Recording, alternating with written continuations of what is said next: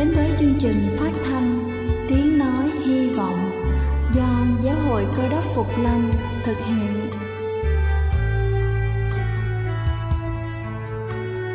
Kính thưa quý vị, Đức Chúa Giêsu trước khi Ngài về trời đã ban cho các môn đệ của Ngài một điều răn mới, đó là họ phải yêu thương nhau như chính tình yêu mà Ngài đã dành cho họ. Quả thật vậy thưa quý vị, tình yêu thương là một món quà vô giá mà Chúa đã ban cho nhân loại và đó cũng là thông điệp mà chúng tôi muốn gửi đến toàn thể quý vị. Nếu quý vị muốn tìm hiểu thêm về chương trình, về niềm tin hoặc muốn nghiên cứu về lời Chúa, xin quý vị gửi thư về chương trình phát thanh Tiếng Nói Hy Vọng địa chỉ 224 Phan Đăng Lưu, phường 3, quận Phú Nhuận, thành phố Hồ Chí Minh hoặc gửi email cho chúng tôi theo địa chỉ tiếng nói hy vọng amos@gmail.com.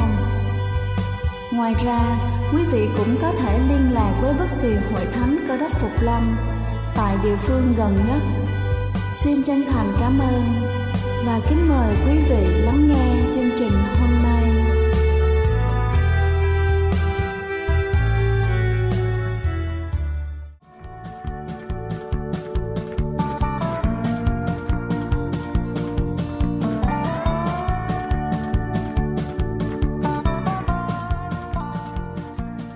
Xin thân ái kính chào quý vị thính giả trên khắp cả nước.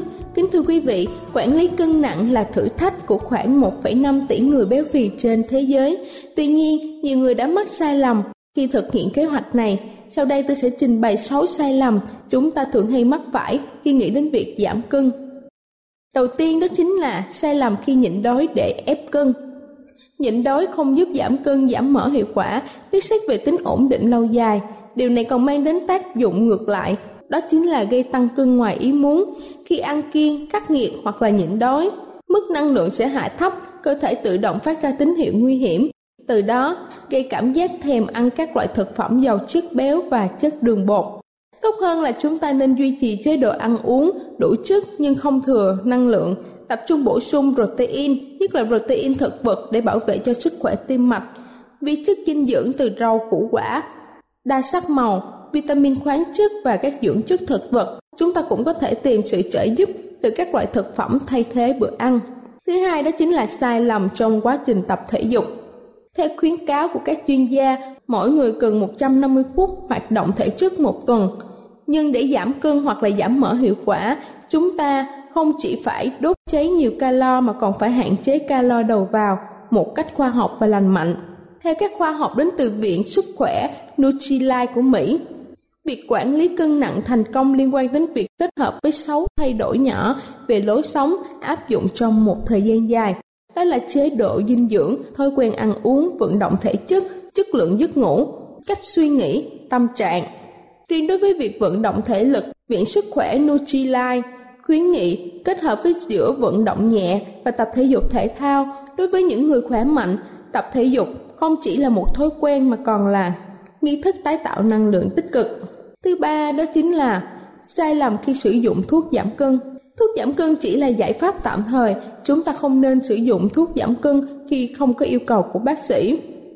Thay vì phụ thuộc vào thuốc giảm cân, chúng ta cần trau dồi kiến thức khoa học về quản lý cân nặng để không chỉ chinh phục vóc dáng bên ngoài mà còn tái thiết nền tảng sức khỏe bên trong một cách bền vững bằng việc tìm hiểu và áp dụng cải thiện 6 yếu tố về lối sống như Viện Sức khỏe Nutrilite đã khuyến cáo, chúng ta có thể dễ dàng và chủ động hơn trong việc tự quản lý cân nặng của mình. Thứ tư đó chính là sai lầm khi loại bỏ chất béo khỏi khẩu phần ăn.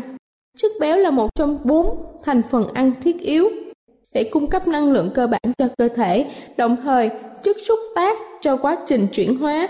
Nhiều người khống chế việc hấp thụ chất béo bằng cách dùng nhiều chế phẩm từ trà xanh, Tuy nhiên, kết quả đạt được lại tùy thuộc vào yếu tố nhất định. Khả năng ngăn chặn cơ thể hấp thụ chất béo không phụ thuộc hoàn toàn vào hàm lượng EGCG có trong trà xanh mà còn phụ thuộc vào khả năng hấp thụ EGCG. Một số loại thực phẩm chức năng có khả năng cung cấp cùng lúc EGCG và hệ dẫn truyền EGCG vào cơ thể hấp thụ tốt, từ đó hạn chế chất béo được chuyển hóa thành năng lượng thừa. Thứ năm đó chính là sai lầm khi loại bỏ hoàn toàn chất đường bột ra khỏi khẩu phần ăn. Nếu ăn uống hợp lý, chất đường bột, carbon hydrate không gây tăng cân, tương tự như là chất béo, chất đường bột là một trong bốn nhóm dưỡng chất thiết yếu cho cơ thể mỗi ngày. Trong thực phẩm giàu chất đường bột vẫn chứa các chất dinh dưỡng khác như là protein, vitamin và khoáng chất. Ngoài việc kiểm soát để nạp lượng chất đường bột hợp lý, chúng ta vẫn có thể khống chế năng lượng hấp thụ từ chất đường bột nhưng lại không loại bỏ các chất dinh dưỡng thiết yếu từ các loại thực phẩm này. Và cuối cùng đó chính là sai lầm khi chỉ uống nước để giảm cân. Nước cần thiết cho sức khỏe và không làm chúng ta mất trọng lượng. Nó giữ cho cơ thể đủ nước và giúp cho chúng ta ăn ít hơn. Đôi khi khác có thể nhầm lẫn với đói, nên gây ra cảm giác thèm ăn. Các chuyên gia sức khỏe khuyến cáo mỗi người nên uống 1,5 tới 2 lít nước mỗi ngày. Kính thưa quý vị, hy vọng qua bài kiến thức trên sẽ giúp ích cho chúng ta từ cách nhìn nhận đúng đắn về giảm cân cũng như sẽ bổ sung thêm kiến thức giúp cho việc giảm cân của chúng ta thật hiệu quả. Hãy chia sẻ cho những người xung quanh nếu quý vị cảm thấy thông tin trên là hữu ích. Đây là chương trình phát thanh Tiếng Nói Hy Vọng do Giáo hội Cơ đốc Phục Lâm thực hiện. Nếu quý vị muốn tìm hiểu về chương trình hay muốn nghiên cứu thêm về lời Chúa, xin quý vị gửi thư về chương trình phát thanh Tiếng Nói Hy Vọng địa chỉ 224 Phan Đăng Lưu, phường 3, quận Phú Nhuận, thành phố Hồ Chí Minh hoặc gửi email cho chúng tôi theo địa chỉ tiếng nói hy vọng gmail.com Ngoài ra, quý vị cũng có thể liên lạc với bất kỳ hội thánh Cơ đốc Phục Lâm tại địa phương gần nhất. Xin chân thành cảm ơn và kính mời quý vị tiếp tục lắng nghe chương trình hôm nay. Kính thưa quý vị, và giờ này trước khi chúng ta đến với phần sứ điệp ngày hôm nay với chủ đề Tiếp nhận Chúa Giêsu, xin kính mời quý vị cùng lắng lòng để lắng nghe bản thánh nhạc tôn vinh lời sự sống.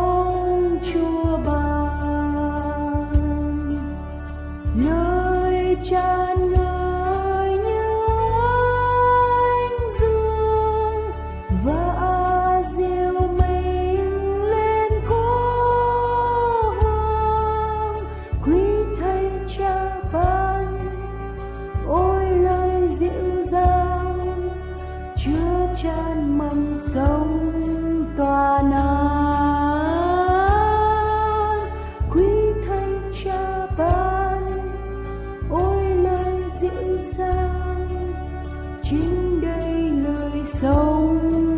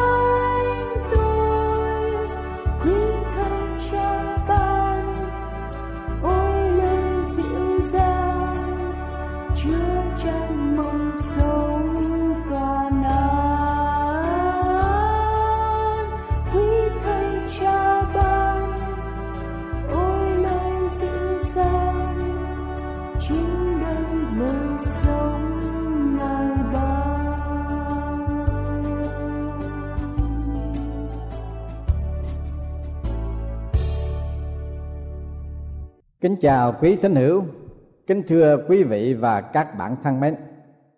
Đề tài mà chúng tôi trình bày cùng quý vị hôm nay là tiếp rước Chúa.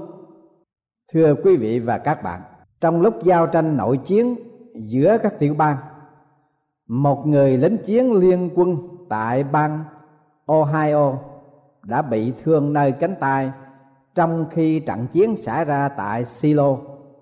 Viên đại quý chỉ huy thấy vậy bảo người lính bị thương rằng, anh hãy đưa cây súng của anh cho tôi và trở lại đằng sau đi.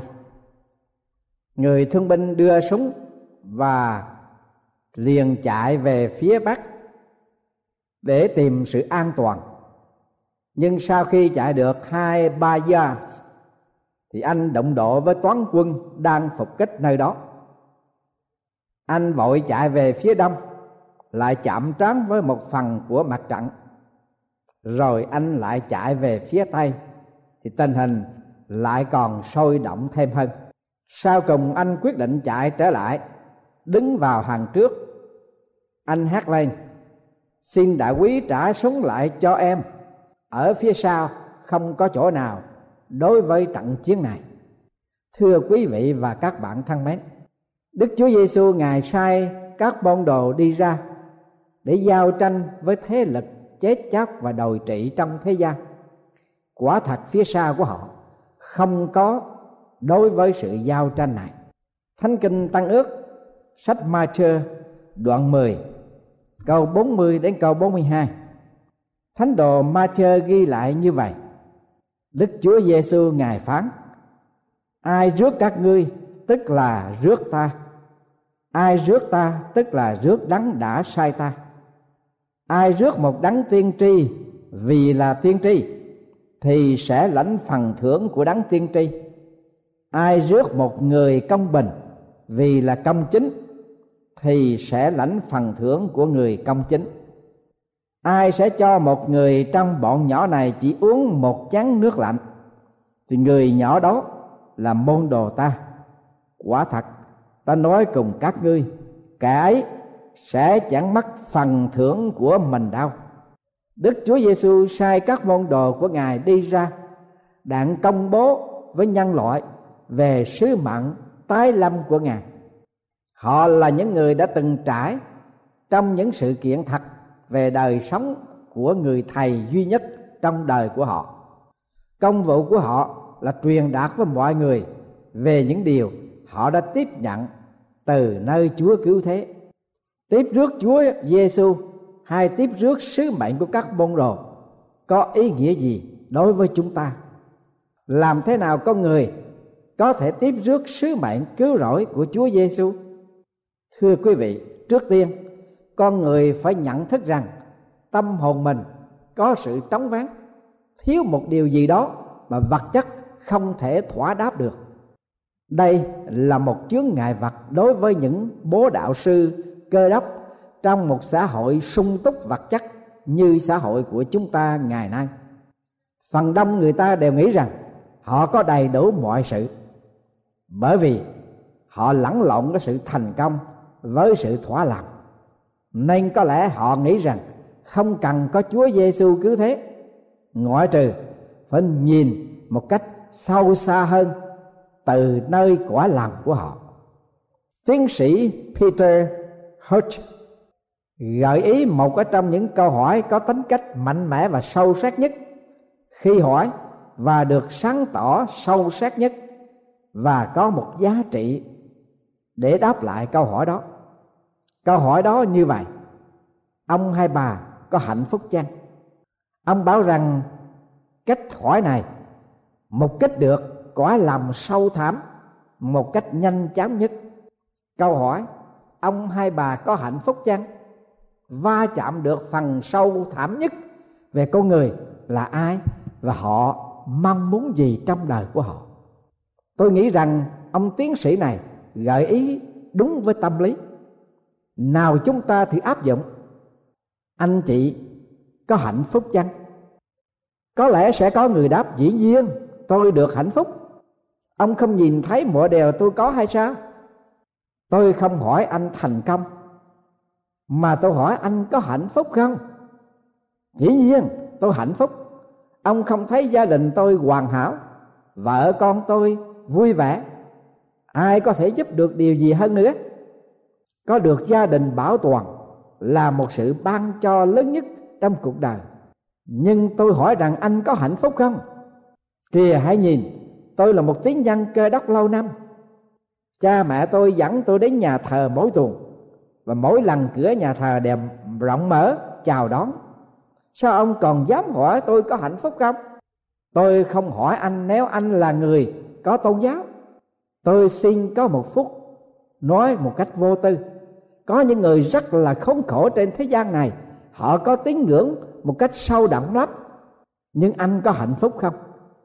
Thưa quý vị và các bạn, một nữ nhân tên là Merg, viết thư cho em Landers, là người phụ trách giải đáp thắc mắc trên tờ báo. Trong thư cô nói, tôi năm nay 44 tuổi, chồng tôi cùng tuổi với tôi, người anh phong nhã. Chúng tôi hiểu nhau, thuận nhau. Anh ấy không uống rượu, không cờ bạc, không lừa dối. Anh có việc làm tốt, nhà chúng tôi đã trả hết xong nợ. Con cái chúng tôi khỏe mạnh và bình thường học hành khá và ba cháu cho choi, không làm điều gì phiền phức cả. Sao tôi lại viết thơ này?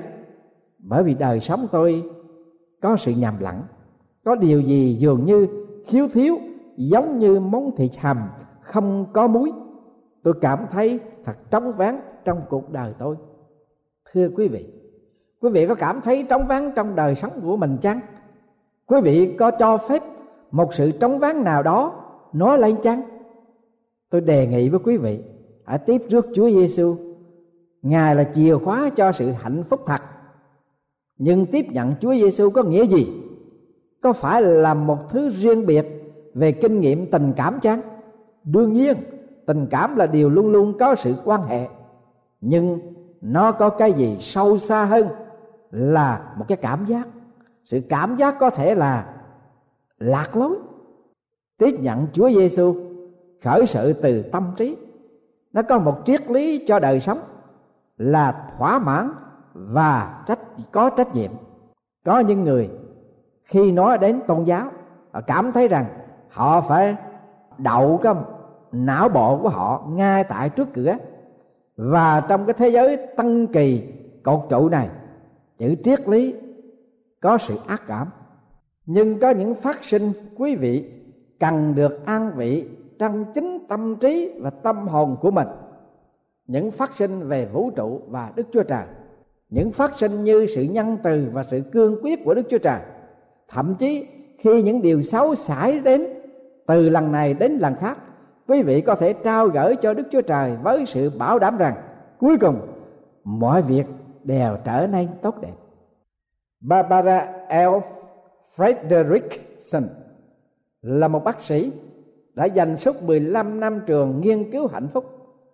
Và bà ta đã đi đến kết luận rằng hạnh phúc đến khi tìm được ý nghĩa lành mạnh và tích cực trong những sự việc xảy ra cho chúng ta. Khi quý vị bị xẹp bánh xe trên đường đi làm việc, quả thật đó là một sự tệ hại. Quý vị chuyện trò với người thợ đến vá lớp xe cho quý vị, thì đó là một điều tốt quý vị trình bày một vấn đề với bạn đồng liêu mà không được sự quan nghênh như quý vị mong muốn. Đó là một điều không tốt. Quý vị sẽ rút tỉa kinh nghiệm của sự thất bại đó để có thể áp dụng cho sự trình bày lần tới. Thưa quý vị, đó là sự từng trải tốt. Người ta tìm ý nghĩa tích cực ngay cả trong những kinh nghiệm tệ hại, được hạnh phúc hơn và nổi bật hơn những người chỉ nhắm vào cái kinh nghiệm xấu của họ đã trải qua. Đó là điều mà tôi khuyến khích tâm trí của quý vị một cách đúng đắn. Quý vị có sử dụng triết lý rằng mọi việc đều có ích cho những kẻ yêu mến Chúa không? Ta hãy nghe Thánh Kinh ghi chép rằng, Và chúng ta biết rằng mọi sự hiệp lại làm ích cho kẻ yêu mến Đức Chúa Trời, Tức là cho kẻ được gọi theo ý muốn Ngài đã định. Tiếp nhận Chúa Giêsu bắt đầu với tâm trí. Và bây giờ tiếp nhận Chúa Giêsu là một việc của tấm lòng. Song đức tin là điểm chánh hai tình cảm duy nhất sẽ không bao giờ thỏa mãn trọn vẹn cho hạnh phúc. Tiếp nhận Chúa Giêsu là việc của tâm trí trước nhất, nhưng đồng thời nó là một việc của đạo đức. Tiếp nhận Chúa Giêsu là vấn đề phải được dấn thân cho hành động đúng đắn. Bởi vì quý vị không thể tin một đường mà làm một ngã và được hạnh phúc. Không thể nào được cả. August Hamilton, một nhà khôi hài Mỹ, có lần nói về cựu tổng thống Bill Clinton. Ông Hamilton đã biết rằng ông Clinton là người có một tôn giáo ông bảo cựu tổng thống sống cuộc đời theo chín điều răn. Nó thể hiện ông sống bởi chín điều răn thay vì 10 điều răn và nhìn xem ông đã trả giá như thế nào. Có phải sự tôn trọng và khen ngợi của cả một quốc gia chăng? Giáo sư Howard Hendricks có nói rằng nếu môi xe xuống từ trên núi ngày nay, viên thuốc mà ông môi xe phải đem theo phải là viên thuốc nhất đạo, aspirin. Thưa quý vị, có lẽ như vậy. Đạo đức là một vấn đề nghiêm trọng đối với xã hội ngày nay. Tinh thần đạo đức của xã hội ngày nay càng ngày càng xuống dốc, càng ngày càng xa đọa, đồi trị. Phước hạnh biết bao, cho giới trẻ ngày nay biết được, hiểu được sự khác nhau giữa điều đúng và điều sai. Một sinh viên nam thứ nhất, đại học, có hẹn hò với một nữ sinh viên nam cuối cùng của cấp đại học. Gái nữ sinh được sinh trưởng trong một gia đình cơ đốc giáo gắn bó với tinh thần đạo đức cao. Cô không hẹn hò với ai cả. Suốt buổi chiều, người thanh niên cố tình khuyến khích cô làm những điều cô biết là không đúng. Và tập trung vào những điều cô neo lên về sự tin kính của cô. Mệt mỏi quá, người thanh niên hỏi, có điều gì sai đối với em đâu? Không có ai đây, thấy em cả. Làm gì có tổn thương ai? Người nữ sinh đáp, tôi nghĩ ngợi về cha của tôi. Thanh niên hỏi, em, có phải em nghĩ rằng cha em sẽ làm tổn thương em chăng? Nữ sinh đáp, không em sợ e rằng em sẽ làm tổn thương đến ba em. Vâng thưa quý vị và các bạn, tiếp nhận Chúa Giêsu là một vấn đề thuộc về tâm trí của con người, nhưng đồng thời nó cũng là vấn đề của đạo đức. Một triết lý sống đẹp làm Chúa và đẹp làm người ta, trong đó có cha mẹ ta, người thân và kẻ sơ trọng nể ta. Qua phần giảng luận hôm nay thưa quý vị, như lời Đức Chúa Giêsu ngài đã phán, ai tiếp rước các ngươi, tức là tiếp rước ta. Ai tiếp rước ta, tức là tiếp rước đấng đã sai ta. Ai tiếp rước một đấng tiên tri, vì là tiên tri, thì sẽ lãnh phần thưởng của đấng tiên tri. Ai rước một người công chính, vì là công chính, thì sẽ lãnh phần thưởng của người công chính ai sẽ cho một người trong bọn nhỏ này chỉ uống một chén nước lạnh? Vì người nhỏ đó là môn đồ ta. Quả thật, ta nói cùng các ngươi, cái sẽ chẳng mất phần thưởng của mình đâu. Tôi kính mời quý vị, nếu chưa phải là một tín nhân cơ đốc, quý vị hãy lợi dụng cái cơ hội hiện tại để tiếp trước Đức Chúa Giêsu và sứ mạng cứu rỗi của Ngài. Tiếp rước Đức Chúa Giêsu và sứ mạng cứu rỗi của Ngài được truyền giảng đến quý vị từ hồi, từ lúc. Nhưng quý vị có tiếp rước Đức Chúa Giêsu và sứ mệnh của Ngài chăng? Sứ mệnh của Ngài là sứ mệnh cứu rỗi. Sứ mệnh của Ngài là sứ mệnh bắt buộc chúng ta phải động não, phải dùng tâm trí sứ mệnh của ngài chúng ta cũng cần phải có tinh thần đạo đức và sứ mệnh của ngài nó trở thành một triết lý sống để chúng ta có thể sống được đẹp lòng đức chúa trời và đẹp lòng mọi người xung quanh của chúng ta. Sống một cuộc đời như vậy là một cuộc đời tốt đẹp vô cùng, một cuộc đời đáng sống, một cuộc đời có ý nghĩa một cuộc đời được sống động và tồn tại cho đời này và đời sau. Nguyện lời chúa đến với quý vị hôm nay sẽ không trở nên lú nhân nhưng sẽ động não quý vị và đưa đến quý vị có hành động để tiếp nhận ngài và sứ mệnh của ngài vào, ở trong tâm hồn của quý vị. Và quý vị sẽ có một triết lý sống theo sự dạy dỗ của ngài, để chúng ta được sống hạnh phúc. Và cái hạnh phúc đó không chấn những của đời này, mà còn bảo đảm cho đời sau chúng ta được sự cứu rỗi linh hồn của mình.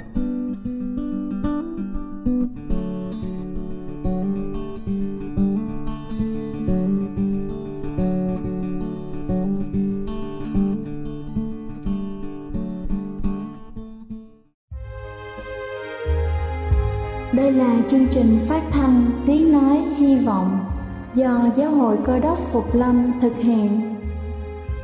Nếu quý vị muốn tìm hiểu về chương trình hay muốn nghiên cứu thêm về lời Chúa, xin mời quý vị gửi thư về chương trình phát thanh Tiếng Nói Hy Vọng, địa chỉ 224 Văn Đăng Lưu, phường 3, quận Phú Nhuận, thành phố Hồ Chí Minh hoặc gửi email cho chúng tôi theo địa chỉ tiếng nói hy vọng amos@gmail.com Ngoài ra, quý vị cũng có thể liên lạc với bất kỳ hội thánh cơ đốc phục lâm tại địa phương gần nhất.